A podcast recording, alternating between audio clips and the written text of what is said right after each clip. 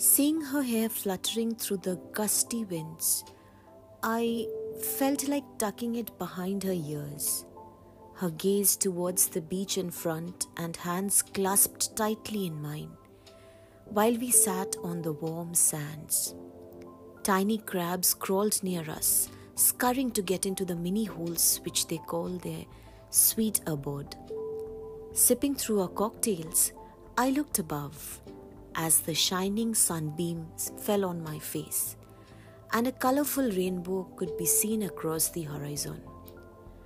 The sunshade flapped with the winds when suddenly she whispered in my ears, Under the stars forever? Amidst teary eyes, I could only utter, Always, forever, and ever.